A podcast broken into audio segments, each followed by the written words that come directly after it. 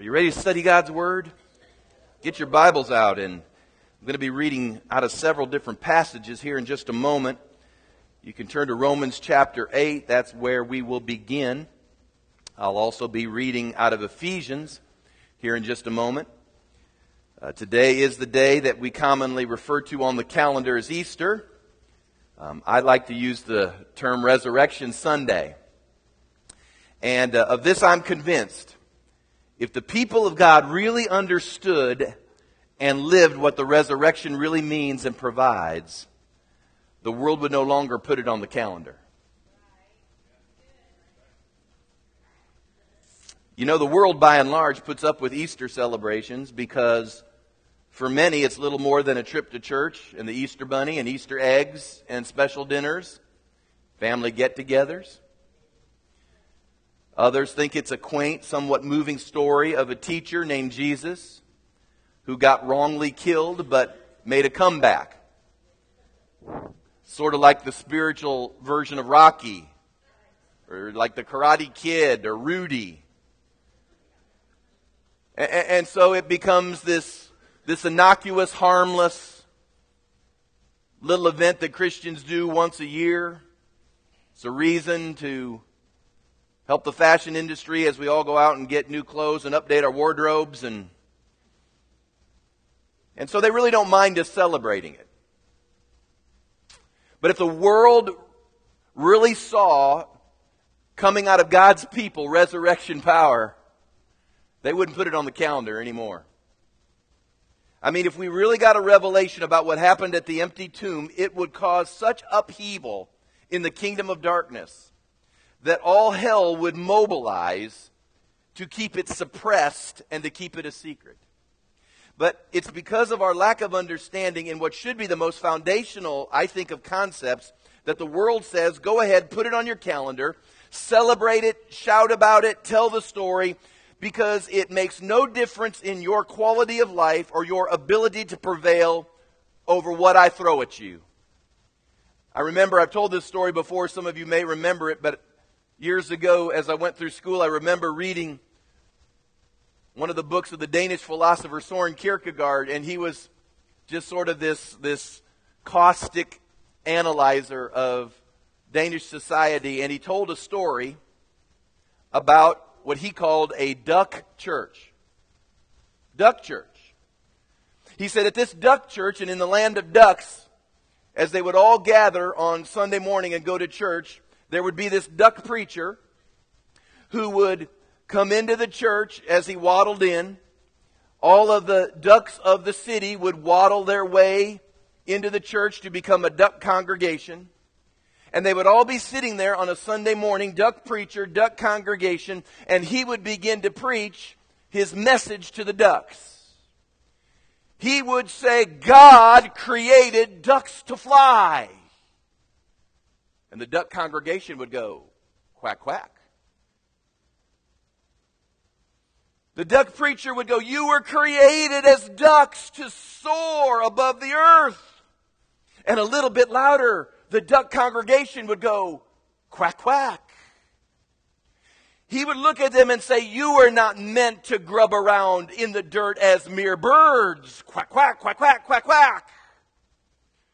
He would say, You were not meant to waddle around life like mere ducks. Quack, quack, quack, quack, quack. So he would end his message and say, So ducks, arise, fly. You're to go forth and soar. And there would be this frenzied quacking that would go on in the congregation. And the ducks would get in the aisle and they just get all stirred up. Quack, quack, quack, quack, quack. And then when service was over, they'd pick up their things and they'd waddle on home. Do you get it?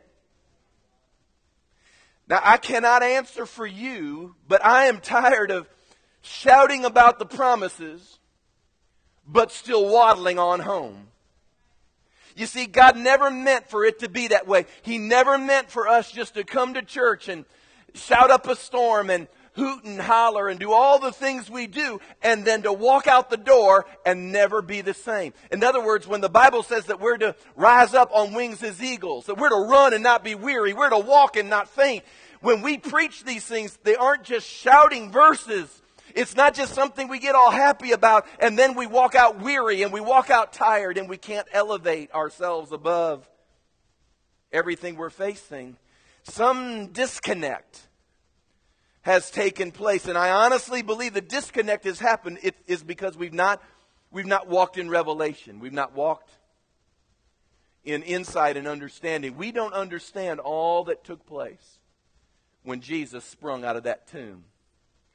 And, and so this morning I'm going to talk about, and, and I'll explain this in just a moment a little bit further, but just bear with me. Just go with me this morning.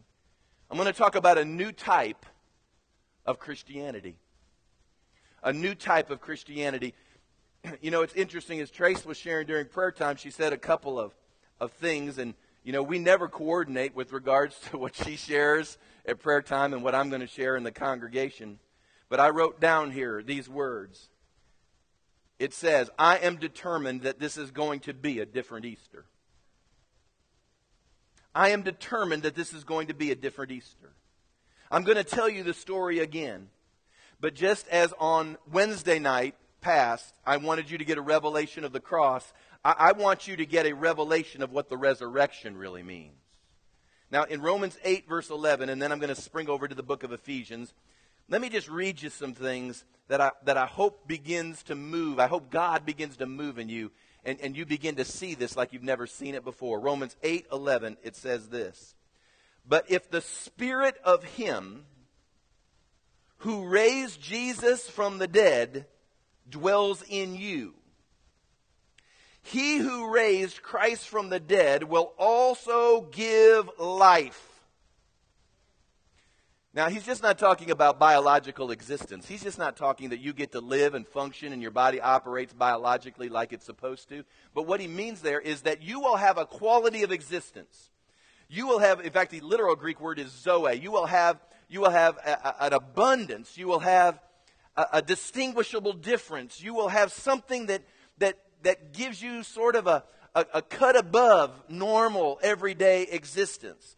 He says, He who raised Christ from the dead will also give life to your eternal bodies? No, no, no, no, no. That's not what it says.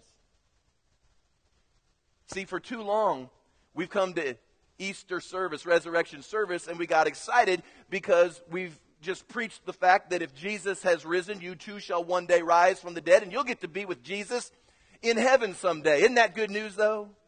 Now, that is good news. Don't misunderstand what I'm saying. That's wonderful news that no matter when my time is up, that at the moment I die, I simply transition and I get to go to be with Jesus in eternity because I've received him into my life. Now that's good news and that's basic gospel. But listen to what he says. He says, He who raised Christ from the dead will also give life to your mortal. This is what mortal means in the original Greek your body right now. Are you with me? I'm immortal, you're immortal. He'll give life to your mortal bodies through his spirit who dwells in you.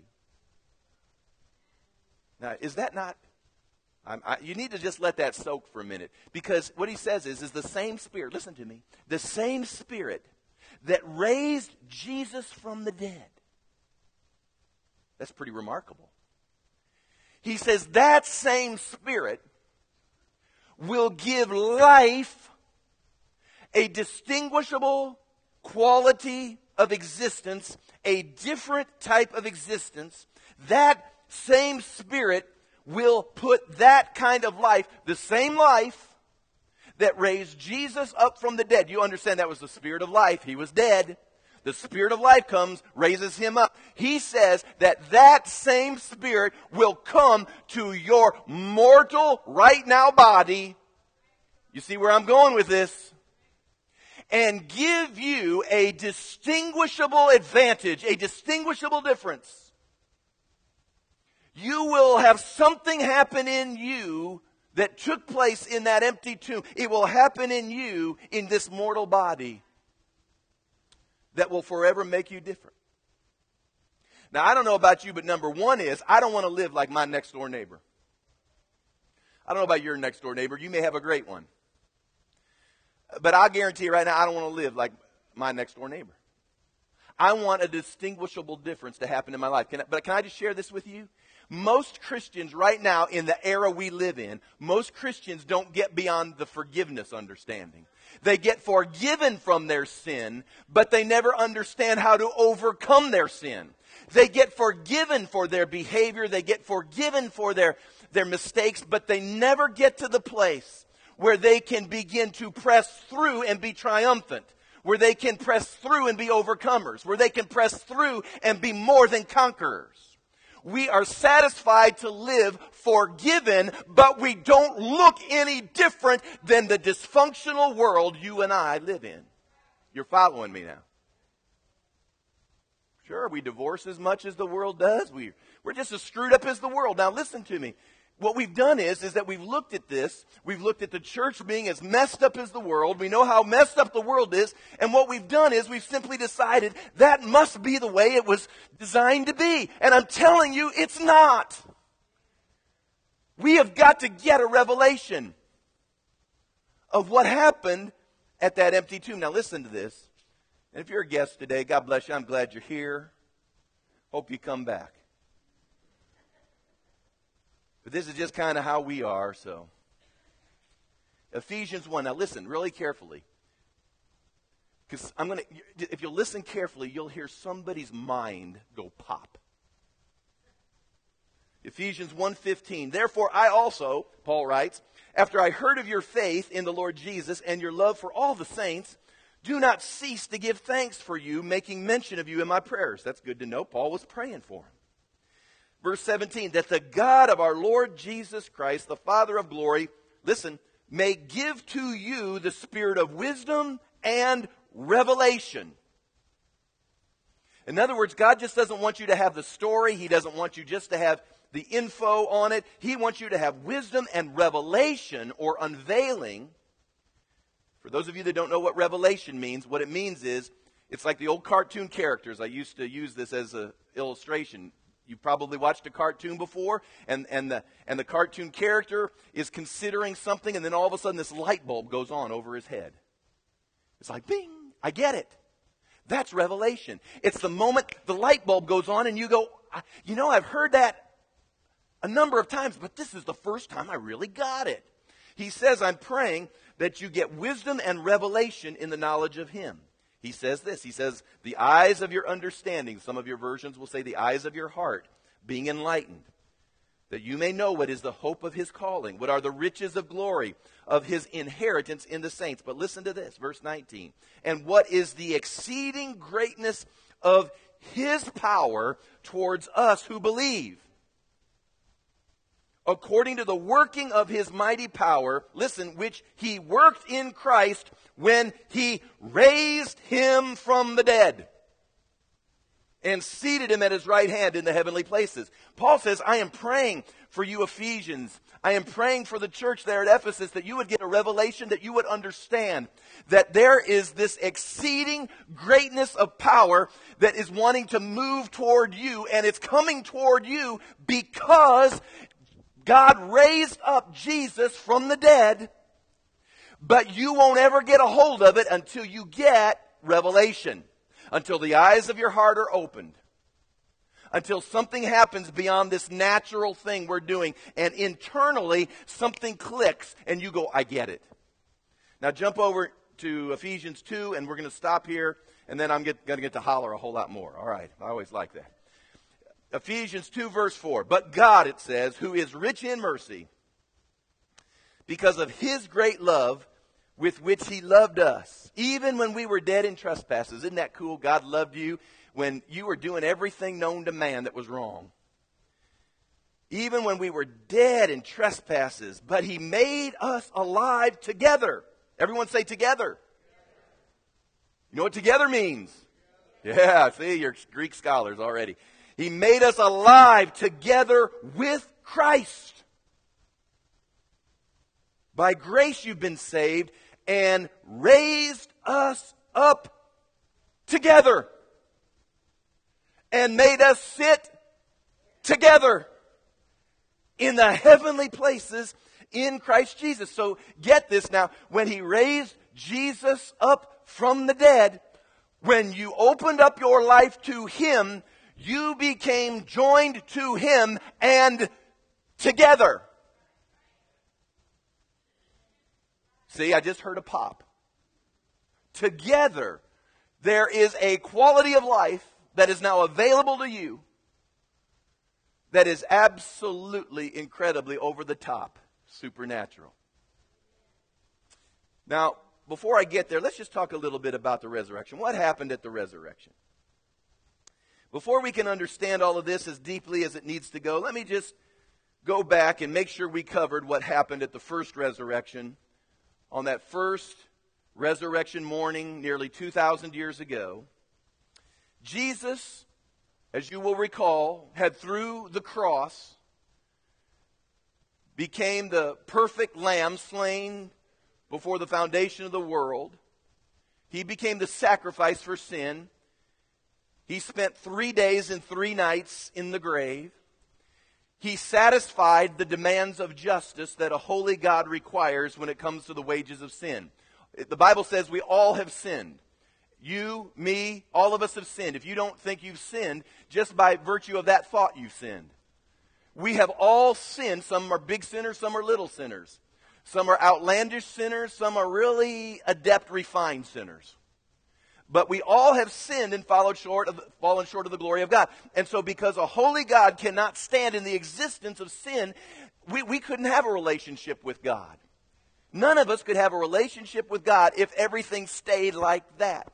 And so, knowing that we had no capacity in and of ourselves to make that right, so that we, as fallen creatures, could have a relationship with a holy God, He set up the plan of sending Jesus, who became the perfect sacrifice. He took upon Himself all sin, all sicknesses, all curses. He took upon Himself all of that, and He paid the price that we couldn't pay. He literally, listen to this, for those three days and three nights, many people don't know this, but Jesus in those three days literally went to hell and back. He went, the Bible says, and descended to the lower parts. He went, eh, he went to hell. Listen to me. Jesus went to hell so you and I wouldn't have to. And, and furthermore, here's the deal. God doesn't want anybody to go to hell. He created it for the devil and his angels. It really wasn't created for us. The only reason there's a possibility that any of us could go there is because we refuse to deal with the sin issue. And a holy God is not going to stand in the presence of sin. And so something had to change. And so Jesus took upon himself the sins of the world. He literally, in those three days and three nights, went to hell and back. While he was down there, he said, Well, as long as I'm here, I'll just go ahead and empty out paradise, and I'll just take all the Old Testament saints with me who are being held in hell for ransom. He looses them and suddenly, after three days, he emerges from that empty tomb. And he becomes the first fruit, the Bible says. He begins, uh, he begins to demonstrate the prototype of what we call the new creation. He threw off, hear me now, he was sin. He became sin, the Bible says, in order that we might become the righteousness of God. But hear me, when he comes out of the tomb, this is cool he bursts out of that tomb and he begins to throw off everything that was placed on him. He threw off all powers and principalities. He threw off all sickness and disease. He threw off all hurts and wounds, all curses and torments, all depressions and mental illnesses, every bit of poverty and lack. And he went to the devil's house himself in hell and according to Colossians 2:15 it says that he made a public spectacle of them triumphing over them in it.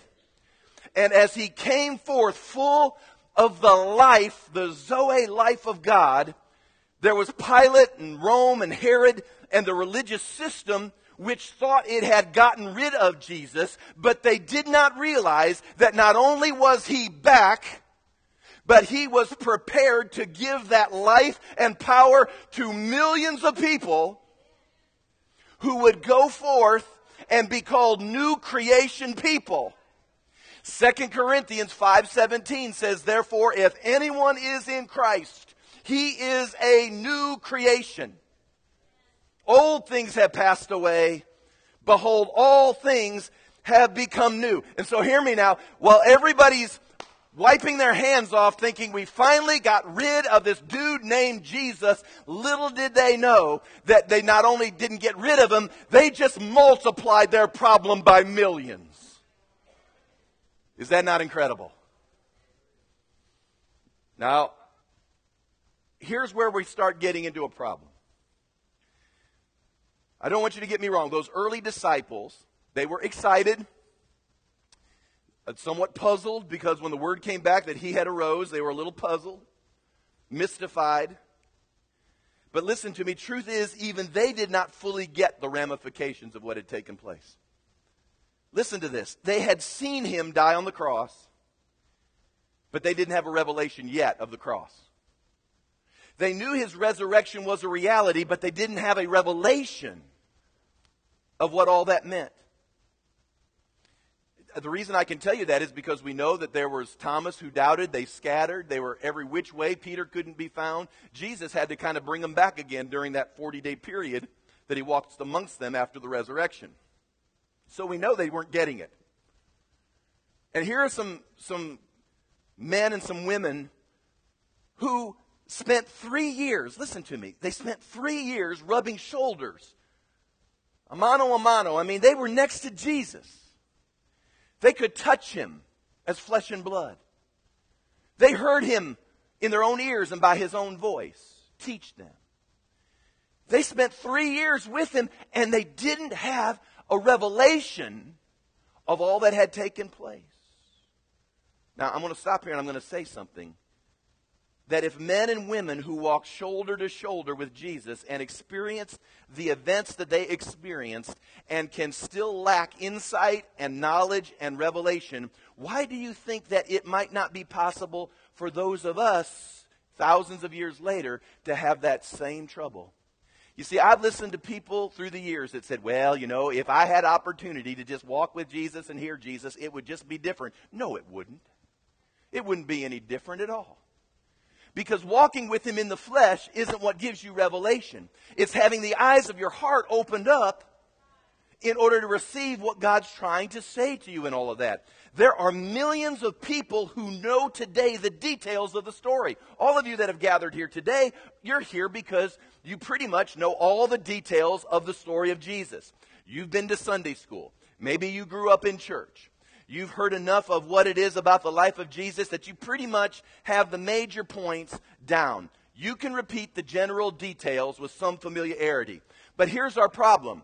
Our problem is, is that it has not made you or the church substantially different than your neighbor. It's not made you much different than your friends, not much different than your coworkers. You live what they live. You act like they act. You walk like they walk. You are, you are uh, just a punching bag for everything they're a punching bag for. You live what they live. You do walk around and say, but I'm forgiven. Well, hallelujah. Put the bumper sticker on your car and we'll all shout with you that you're forgiven, but you're not perfect. But the fact of the matter is, old things haven't passed away. They're still quite in charge in your life.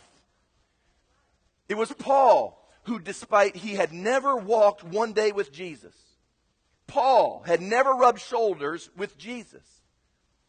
Paul didn't have the same experiences the rest of the disciples did, but it was Paul who got the revelation concerning all that Jesus did, all that he provided, and what the new creation meant in our lives as, as believers.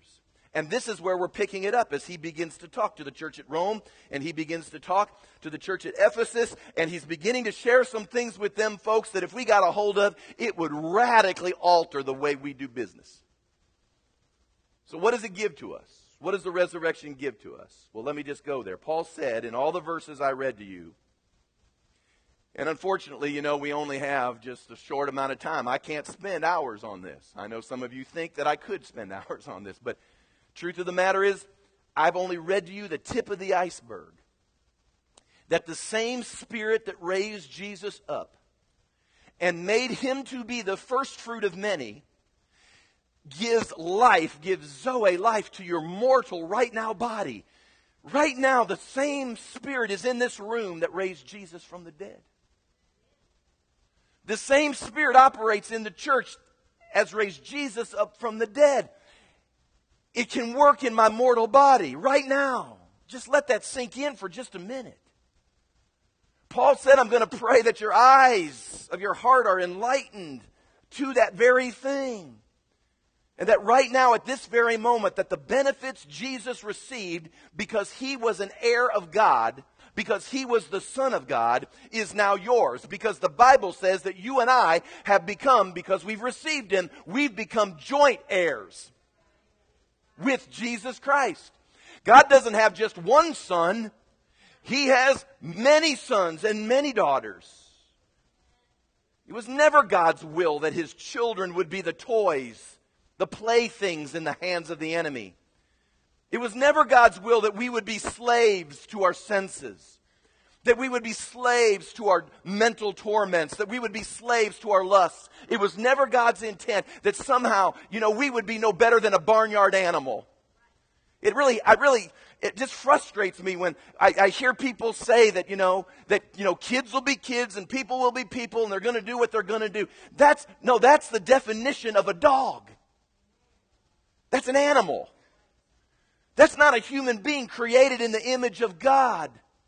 It was never His will that we would be slaves to our instincts, that we would be slaves to our lusts and our thoughts and our senses and our appetites and our sins. God's plan was when we received the revelation of who Jesus is, it would so revolutionize us that we would start to become as He is. That this new creation, golly bum, that we would be demon masters, that we would be world conquerors that we would be just as unstoppable, that we would be as victorious as He is. Why? Because greater is He who is in you than He that's in the world, right? But, but this is how it looks. It's no longer greater is He. It's the, you are the same as He is in the world. And that's never how it was meant to be. Absolutely. In fact, in Romans chapter 8, which is one of the greatest chapters in all the Bible, listen to this. He tells us that this same Spirit that raised Jesus from the dead would give life to our mortal bodies.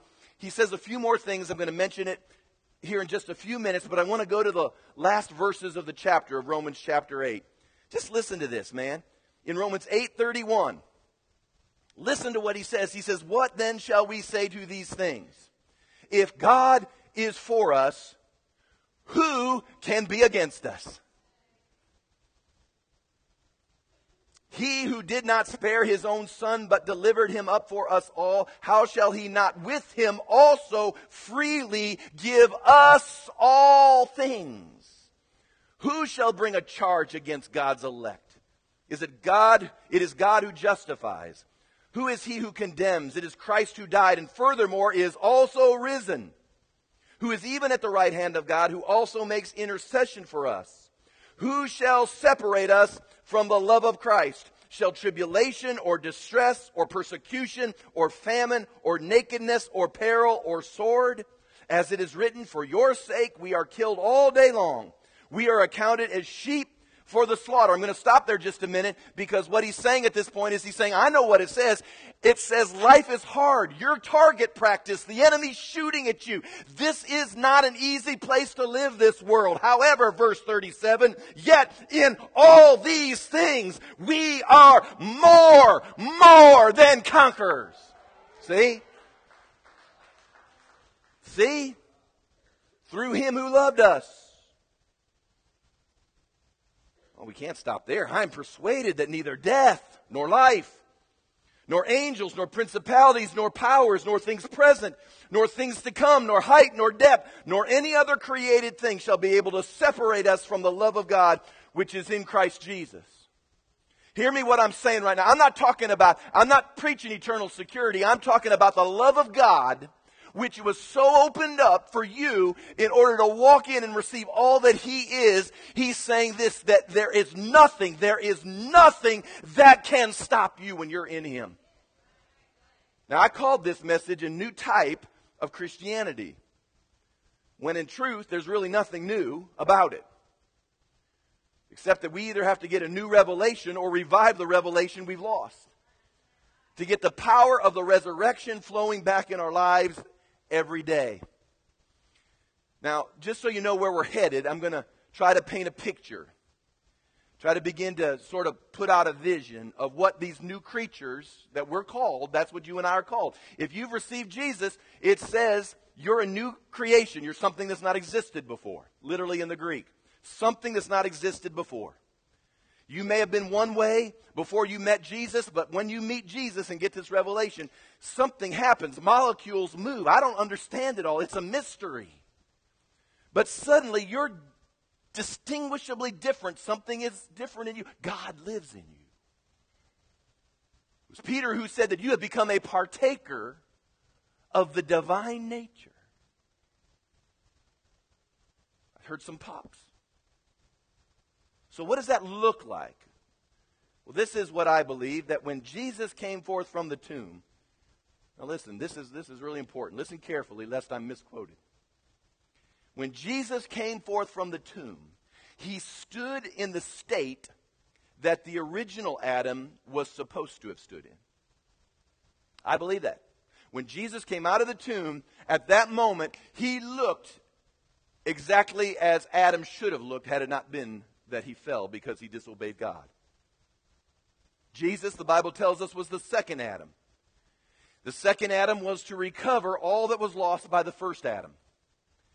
And I realize to our 21st century Christian ears, what I'm about to say almost sounds like heresy. But to be candid with you, I'm not the one in heresy. I'm here to declare that most of the church world right now is in heresy. Because we've been led to believe certain things that aren't exactly so. Jesus rose to demonstrate what is not only possible, but what he desires. A generation that literally exercises dominion over death. You say, well, sure, sure, sure, Pastor. Have you reached that point? No, I haven't reached that point. I haven't even reached the point where I've laid hands on somebody to see them raised from the dead yet. Now, praise God, I've tried. But just because we currently have no one in that particular position. Just because we currently have no one who has matured to the point that we've not seen this demonstrated like this word says can be, that doesn't mean it doesn't exist. There was hundreds of years where there weren't people born again until Luther got a revelation of that and suddenly people got born again. Just because you haven't found one doesn't mean it doesn't exist. And I'm here to declare right now that there were people in the Bible. Let's just take a couple of them, like Enoch. You remember Enoch? The Bible says that Enoch walked with God and he was not.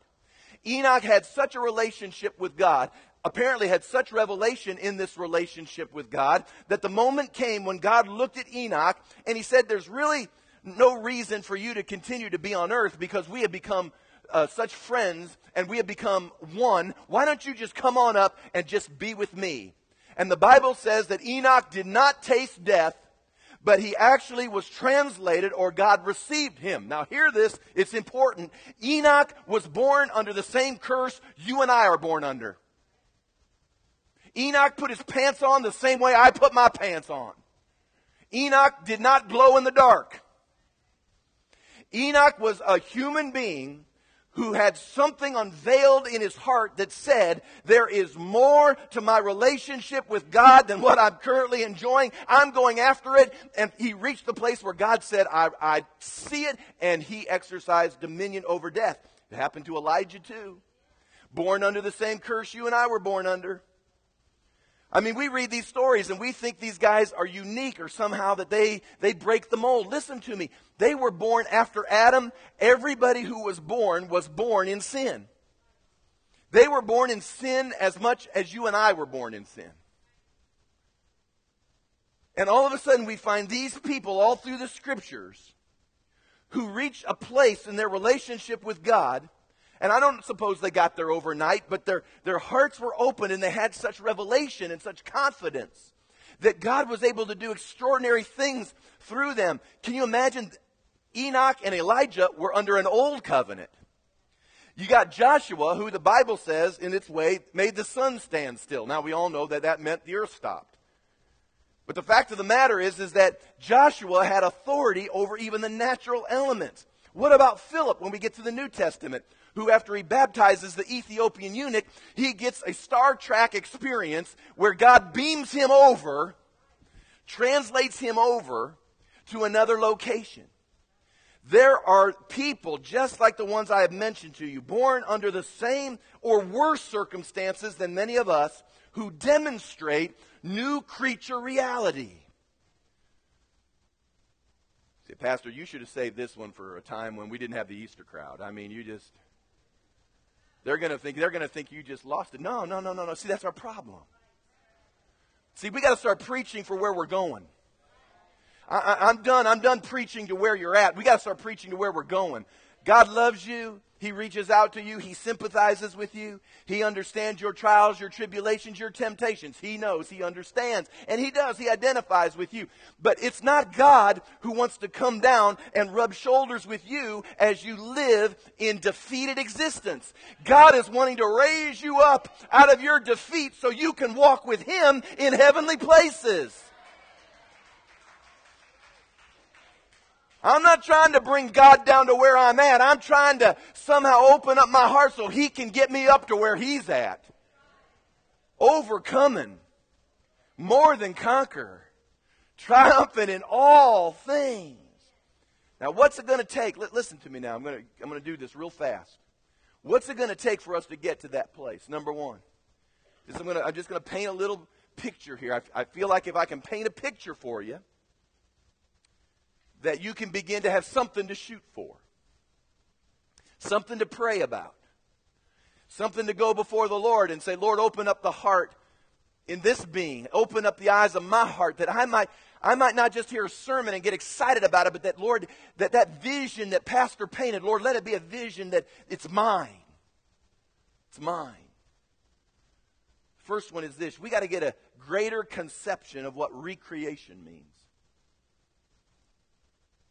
If any man be in Christ, he is a new creature. Old things have passed away and all things have become new. Listen, we have been taught by and large, and this is not wrong, it's just only a part of the story. But this is where we've stopped. We have been taught in the church that we are poor, we are weak, we are worms of the dust. You know, we are toe jam on the legs of the deity. I mean, we can barely. You say, what's toe jam? I did. Well, just I won't even give you a definition of that.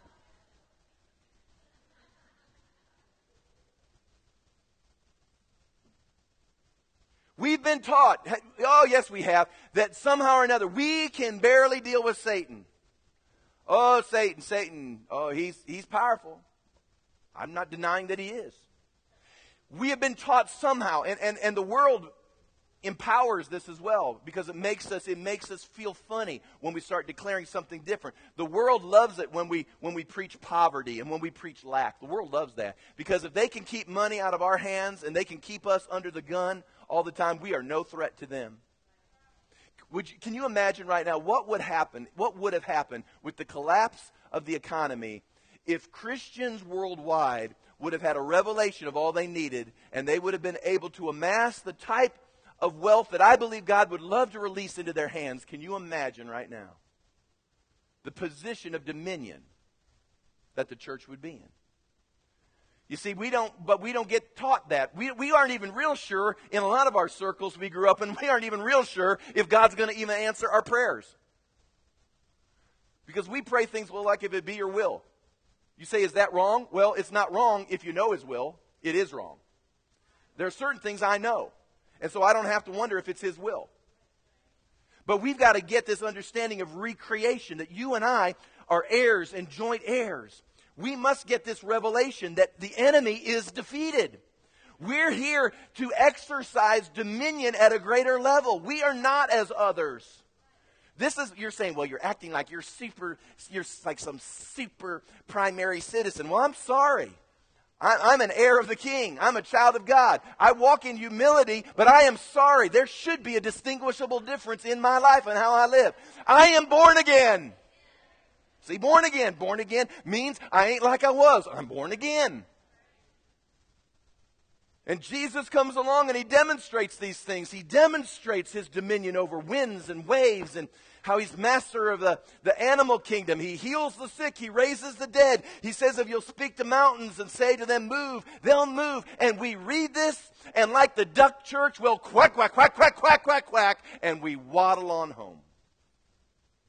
We need to believe who we are in Christ Jesus. I am somebody in Him. Now, I ain't all that in me, but in Him, I am all that. It's a greater conception of recreation. I've been recreated. I've not just been forgiven, I've been recreated. Yes, I've been forgiven, praise God, but He's recreating me into that which looks like Him sons and daughters. Number two, what will it take in painting a picture? Well, there's going to be the fullness of divine love. Everything Jesus did wasn't motivated out of a personal agenda. It wasn't motivated because he was greedy. It wasn't motivated because he was insecure. It wasn't motivated because he's jealous. All those things aren't even there. Everything was purely motivated by love. Love. When you're going to exercise dominion at this level, you better have the love of God in your heart. You're just not some magician who gets to just wave your magic hand and things happen. You, you, you've got to have a love of God. Let me tell you, the reason you stop wind and waves isn't so you can be cool and be somebody. You stop it in order to save people's lives. Listen, folks, if the church is going to turn hurricanes and stop forest fires, and if the church is going to have the spiritual understanding to begin to, to exercise that level of dominion, we better be doing it out of love. That's why in 1 Corinthians 13 it says that love overcomes all things bears all things, believes all things, hopes all things, endures all things. Love never fails. So we're going to have to be possessed.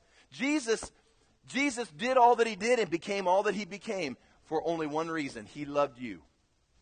Do you understand that? It wasn't because he knew he just had a throne waiting for him, and that was, you know, I'm going to be on the throne next to my father. Isn't that cool? And I can't wait till I get there because I've always wanted the number one condo in the eternal realm.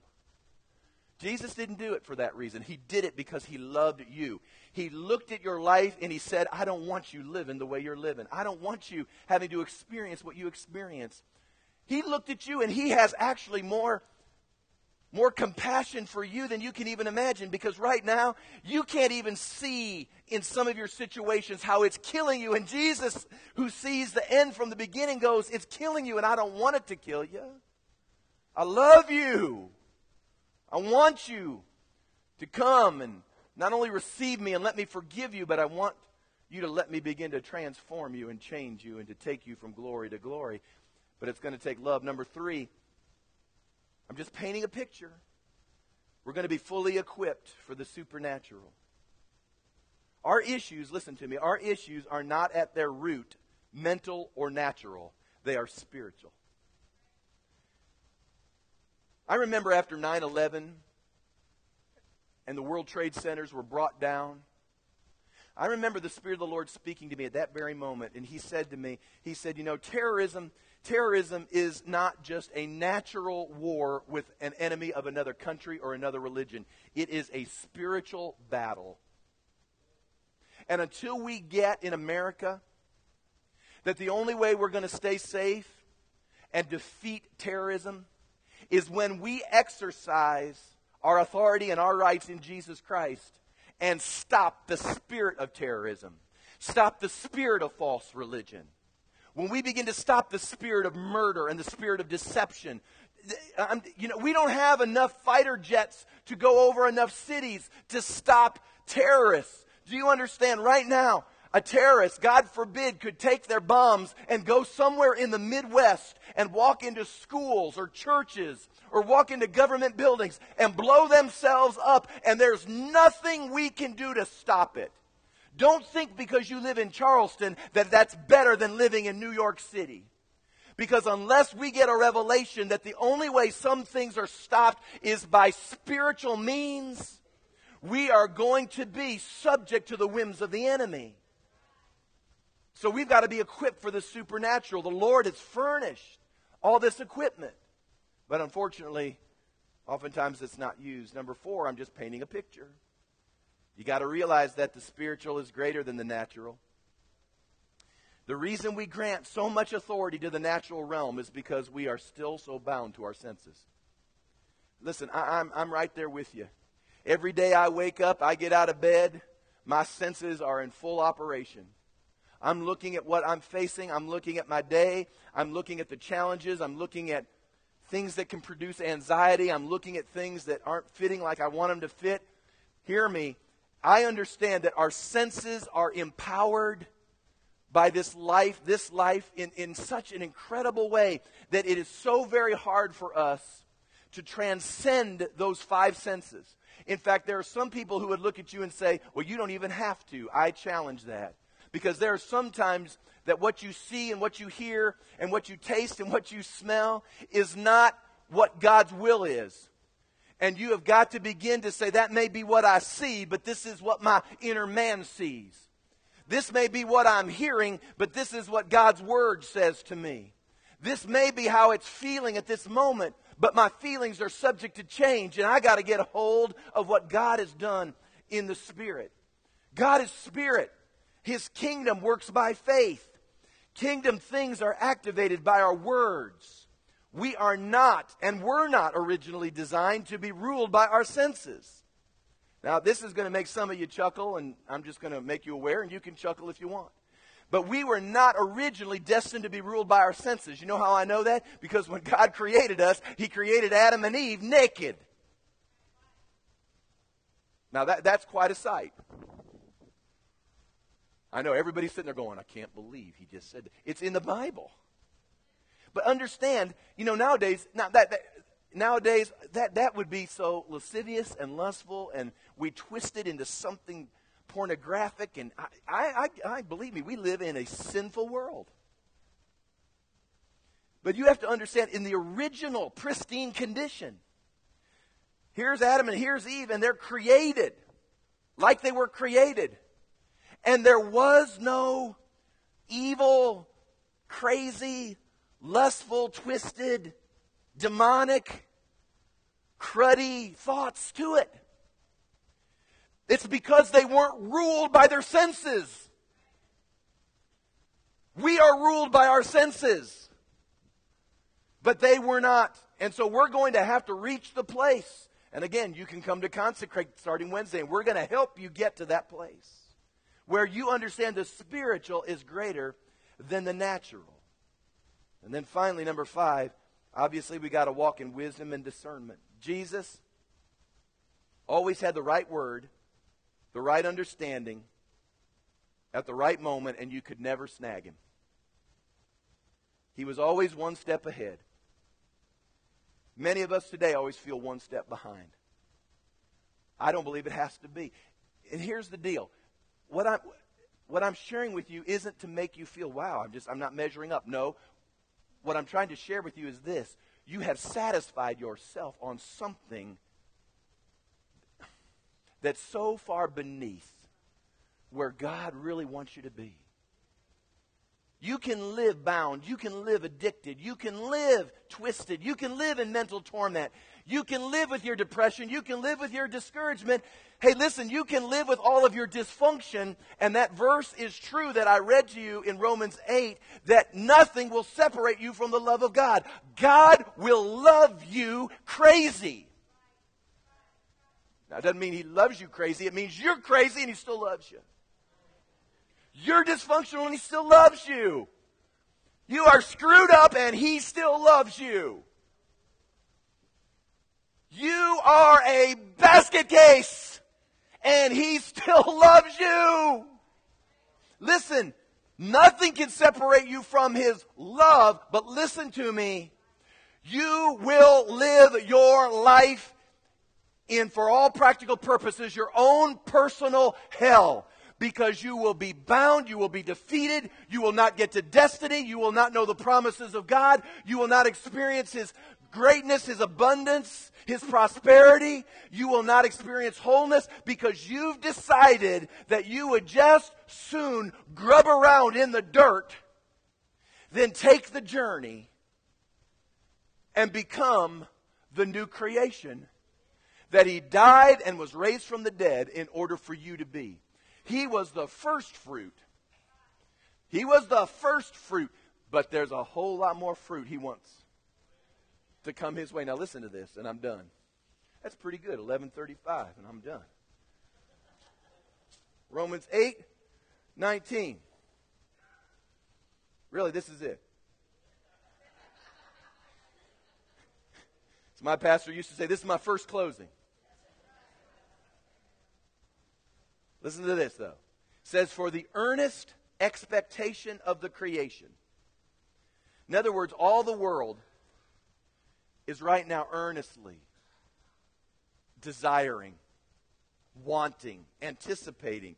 It says, eagerly waits for the revealing of the sons, and you can put in parentheses the daughters. Isn't that good, women? The sons and the daughters of God. I know, I know the world right now. When they hear you're a Christian, it's like it's open season. I know that. I know you say you're a Christian and they'll they'll pick on every inconsistency. They'll pick on every hypocrisy. They'll put you under a microscope and figure out 30 reasons why you're just, you know, you're the hypocrite.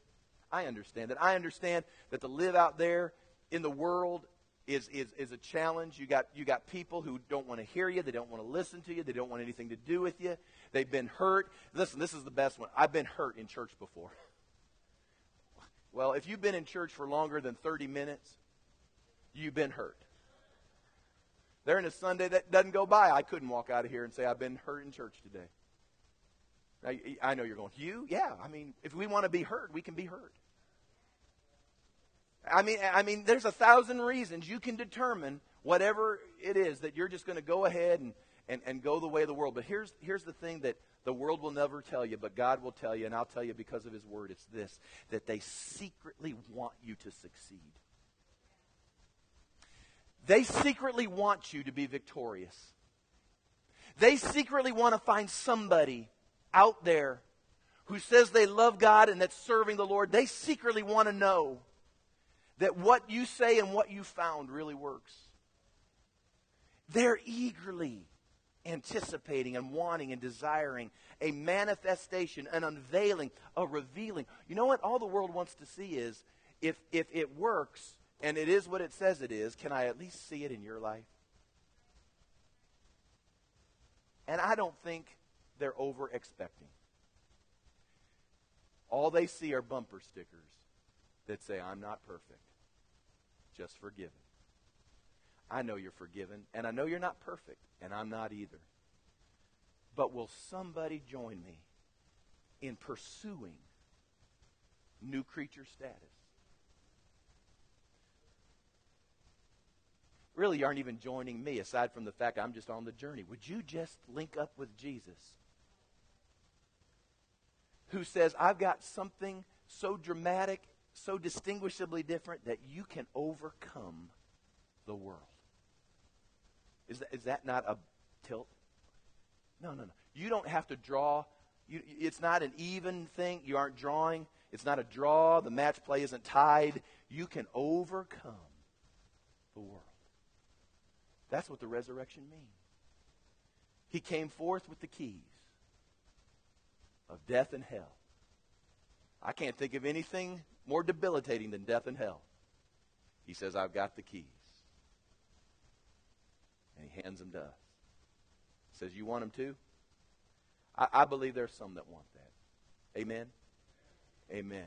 A new type of Christianity. Stand with me, will you please?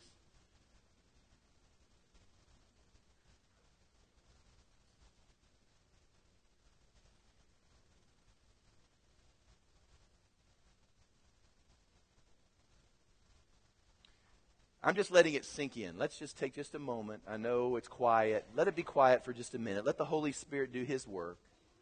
And let's let some things just sink in for a minute. For some of you right now, I'm believing that God has unveiled your eyes to see your personal need for Jesus Christ. You maybe have never made a decision or have formally opened up your heart and said, Come into me. There may be others of you that have walked away from Him, whether it be by your choice verbally or whether it be just by your wayward action. But I'm here to tell you that you've got to you've got to come as he says to come. And the Bible says this, Paul says this, that if we confess with our mouth that Jesus is Lord, and this is interesting in Romans, he said, and believe in our hearts that God raised him from the dead. Wow. You got to get a revelation that he took your sins. He exchanged them for his righteousness. You believe that he was raised from the dead. And the Bible says that's when salvation happens. You can't keep walking in the dirt. You can't keep grubbing around in worldly, sinful, silly things. You say, I'm done with that. I'm turning just like a prodigal does comes back to the father's house and he cloaks him in a robe and he gives him a ring. And he says, You're a new person. You're a new person. Holy Spirit, right now, there are people in all different places in the journey in this building. Some perhaps are here and for the first time they've never had their heart opened up to the to the gospel. And Lord, they're dealing with this on the front end. There are others that perhaps have been in church life years and years and years. And Lord, they've lived so far beneath where you have designed them to live. Lord, I'm praying this day that there would be true, life altering decisions that would be made. Lord, you know me. I have gotten so accustomed to giving invitations and the folks here are used to me giving invitations. And Lord, I give invitations and invitations, and I've watched many, many people come to the front. And Lord, some of them have made life altering changes and had you do amazing things, and others have come. And, well, Lord, nothing much really, I guess, has ever happened. Lord, I want to do right before you today, but Lord, I'm, I'm preaching today for transformation. Lord, I'm, I'm preaching and teaching today, Lord, for not just a new heart, but Lord, some new minds, renewed minds. That, Lord, whatever it is in your in your ability, because it's not mine, no human being can do this. Whatever it is that you do in your ability that can reach into a human being's system and radically change them, their outlook, the way they think, the desires. Lord, I'm praying this morning that you begin to do that.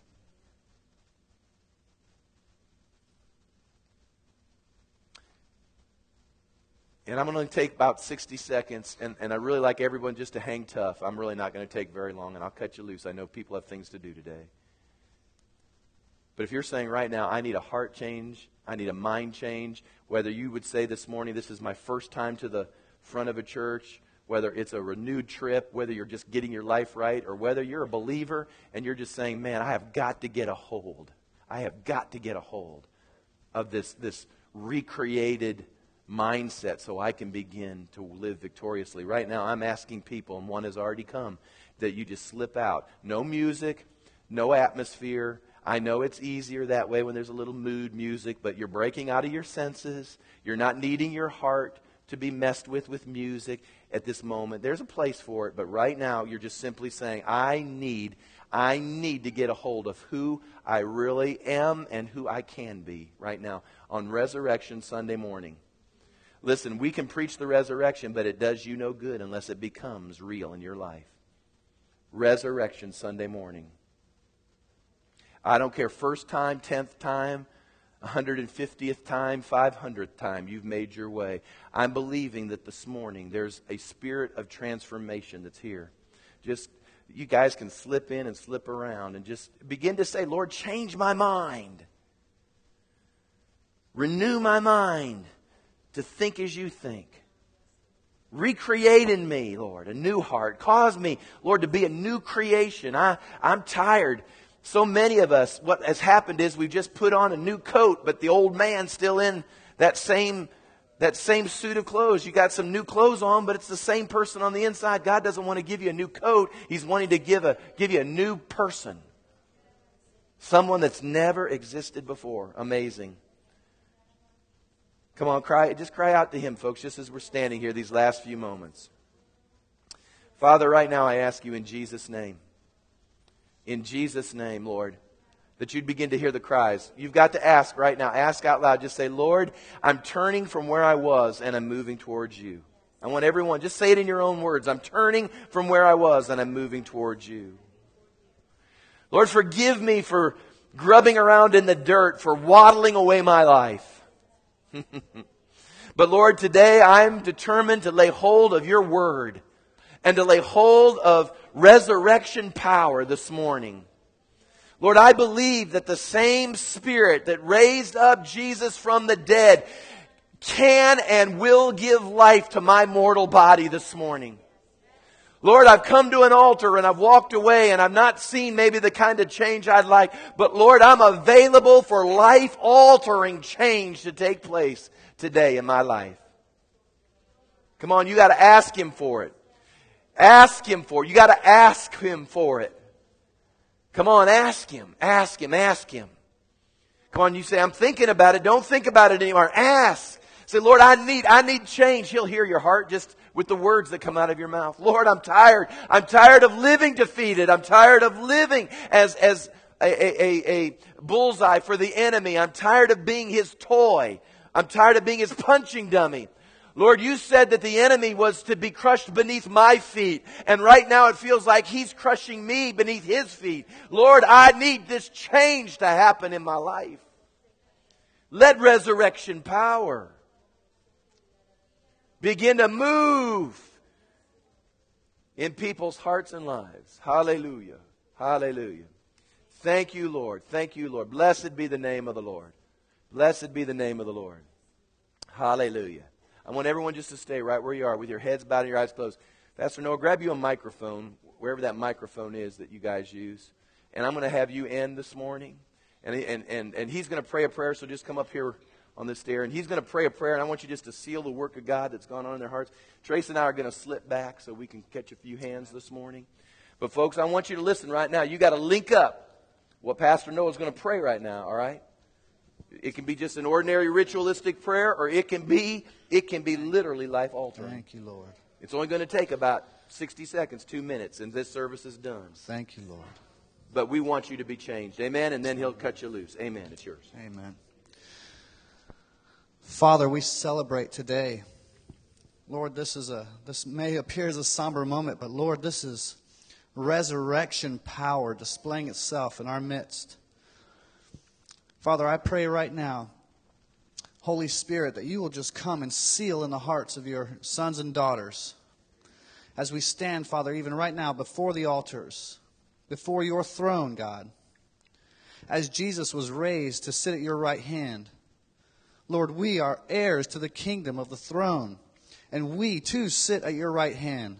Lord, we too sit with the same power that rose Jesus from the dead. We have the power to look down on our circumstances from that perspective. Father, we do have the power, even right now, through the resurrection of our Lord Jesus Christ, to speak those things that be not as though they were in our lives, to speak healing in the areas of sickness in our families, to intercede on behalf of those who may, who may not have made those decisions um, to walk towards Christ. But Father, we stand before you today. We embrace that power. We embrace the Holy Spirit that you left here for us to comfort us, Lord, in times just like this, when we come on Sunday morning, Easter Sunday, to stand before your throne and embrace the gift of life eternal. I can't even express in words, Father, what it means to us.